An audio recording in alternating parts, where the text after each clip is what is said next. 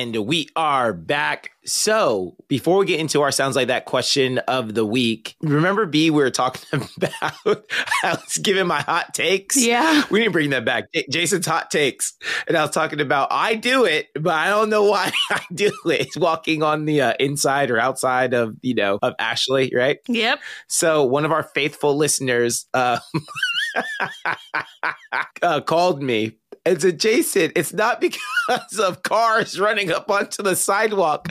So she actually gave me the reason why men are supposed to walk on the outside. Is it the outside or the inside? I'm not sure what direction. It's the outside. the okay. outside. Men are supposed to walk on the outside. Yeah, but I'm not sure. I know what side it is, but I'm not sure if we call it the outside or we call it the inside. So why men are walking on the outside. And she said it's because back in the day with, you know, horse and buggies, when the the splash of the water, right? When it rained outside and there was puddles, it's so the the man would take the water, take the splash of the mud for his woman. And I was like, ah, that makes sense. Okay, so now I will I'll walk on the outside so that so that my lady doesn't get splashed by mud.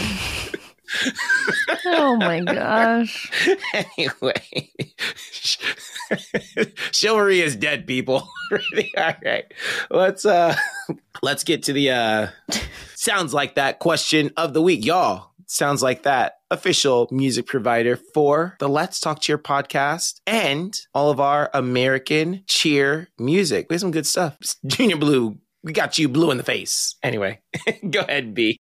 I struggle with time management and using our short time efficiently. I get my elementary aged girls between 2:20 to 2:30, but we can't start until 3 p.m. Lots of stuff going on at the school which I have tried to organize and change but hasn't and won't happen because of course we are not a priority. I have practice from 3 to 4:30. During this time, I'm trying to get the girls to listen and get stuff done so we can move on. We have an exhibition coming up and our time, our two time a week practices are running out of time. I need more efficient practices. Help. There we go. Well, let's hear what you have to say, Jason, because I'm interested in this for sure. This is actually very true. Our very first, we used to do coaches retreats when I was at PCM, like a, I don't call it a retreat, but like, like a coaches conference, like an in-house coaches conference at PCM. And we would go to, I think we went to San Diego one year, we went to Vegas one year, and it was all the locations or everyone that could send staff. And then we'd go, and then our owners would have coaches, different coaches within our staff like teach on different subjects, right? And so the very first subject I ever taught, like my first little mini conference, was time management for practice. It's a true story. Time management for practice. And I did old school. I didn't have a presentation. I didn't have like a, a fancy presentation with like slides and everything.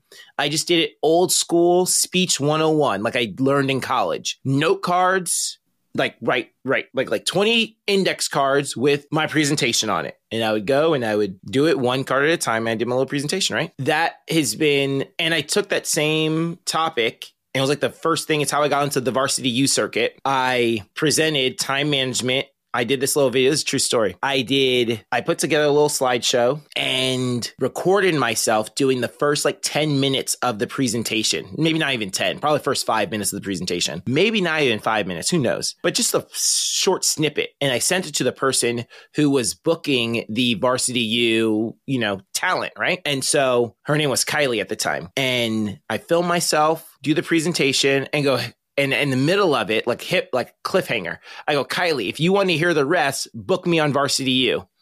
And I sent her out a little YouTube link. And like 15 minutes later, she said, This was great. Let's get your information. Let's get you on Varsity U. Anyway, and it's been like my staple presentation ever since is time management. True story. Now, here's the other true story. This is the third true story I'm telling you. Those index cards I found in my garage not too long ago, or like two years ago. I found those index cards in my garage. And it's crazy how the speech really hasn't changed that much. I'm like, man, I still say that same thing to this day. And I have like this fancy presentation that I do now. And it's all, you know, that I did in 20, who knows, 20, probably 12 or 13. So 10 years ago on those index cards. Anyway, so shameless plug. I'm going to actually turn that into a digital course. I don't want to really do it till the summer. It'll be a summer digital course. So be on the lookout for that coming up here in the next couple of months. But I'm going to turn that into a digital course that you can purchase. So back to her question. She gets an hour and a half twice a week with her athletes, and she just needs time, some time managing hacks and efficiencies. So when you're on a short budget of time, the one thing that I think you need to do first is make sure that your athletes understand two things. That one, you have a very limited amount of time. Hey guys, we do not have a lot of time to waste. This time is very precious. One thing, I used to drill this into our kids' heads. I don't say it as much I kind of feel like it's in our culture now. But I used to drill this into our kids' heads that time is our most precious commodity. Once we lose it, it is gone. We cannot get it back. It is, I used to say that a thousand times a practice, right? Time is our most precious commodity. Guys, we gotta stop wasting time and make them understand how valuable a second, a minute, an hour is at practice, right? So I think you have one, get your athletes to understand that time is valuable. And so they aren't wasting time. And there is i read some book like you know the best teachers and the best coaches understand and get their classes to understand that you know efficiencies are really important. Like how fast we line up or how fast we can turn in papers or how fast we you know get done with water breaks. Like those things really do matter especially well they always matter to everyone but especially when you're on a tight budget you really don't have any any time to lose. And it's funny i always say i've said budget twice now I always think about budget the same way I think about money. Like we although some people aren't that good with money and they waste money, like we all understand, like none of us really want to just throw money out the window, right?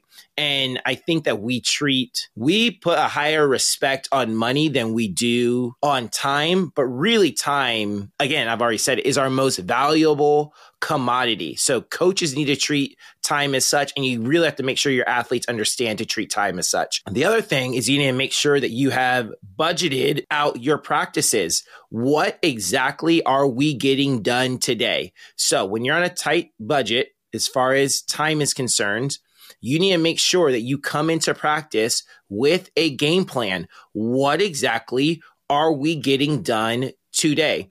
And it can't, and not just a game plan for that day, but you need to have an extended game plan mapped out on what needs to get done in general over this next month and map those things out. So have a game plan for the day, have a game plan for the month of everything that needs to get covered. Stick to your game plan, you know, throughout your daily practices but at the same time, you make sure that you adjust the game plan when needed. So what what I mean by that? Like stick to it but adjust it. So a lot of coaches will write a game plan out and then not follow it at all. They wrote it out and now they're just like, you know, they put it you know, goes by the wayside and then they just freestyle practice after that. So you need to make sure that you adhere to, you know, hey, we're going to work on baskets, we're going to work on cradles, we're going to work on this, we're going to work on, you know, these specific things. And if I can, be really specific with the parts of baskets you're going to work on. We're going to work on catching and freezing in our cradles. We're going to work on the height. We're going to work on our on our shapes, right? Be really specific with what you're going to work on with jumps. We're going to work on our timing. We're going to work on our our pointed toes. We're going to work on these things, right? But then as you're going through practice, realize, oh, okay, like that was I I scheduled out 15 minutes, but that really took 20 minutes and make sure you note those things down so you can um, make adjustments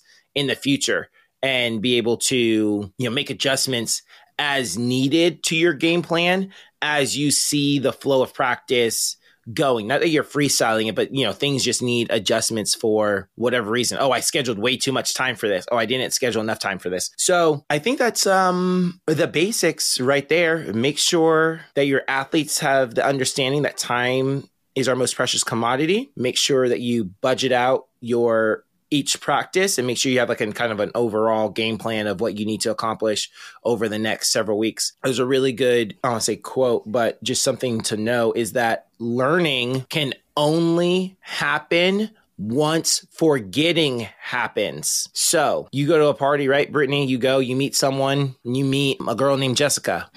Hey, hey, Brittany, nice to meet you. I'm Jessica. Hey, Jessica, nice to meet you. You guys are talking. Oh, what do you do? Oh, I run the jump board at American Cheer. Oh, so do I.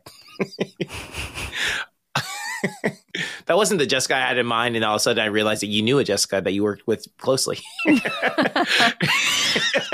but you're talking, you meet a Jessica, and you guys are talking, and then you're talking about what she does, and you're talking about her kids, you're talking about your kids, and you're talking about all these different things, right? And then all of a sudden you realize after 10 minutes of conversation that you don't know her name.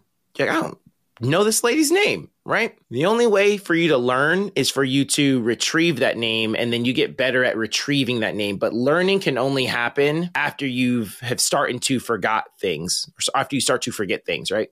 And so you have to like retreat to get used to, you have to create a groove in your head of retrieving her name, like making a path, kind of like the same way, like when you start, you know, you, you go on like mountain hikes and you see that there's like a dirt path or whatever, it's just because a bunch of people have walked to and from that path a bunch of times. They've created, you know, a groove in the ground, right? Like a path. And so you need to create a path um, that recognizes, you know, Jessica as a person. But that only happens after athletes start to forget. The point of the story is athletes rarely learn something in one session. It takes several sessions of retrieval for an athlete to actually learn something. So, anyway, so that that's why you have the game plan of a month or so of what you're going to cover, so you can cover topics multiple times because just doing it once will not cut it. Thanks for watching the Let's Talk Cheer podcast. Definitely subscribe so you never miss out on anything from the show.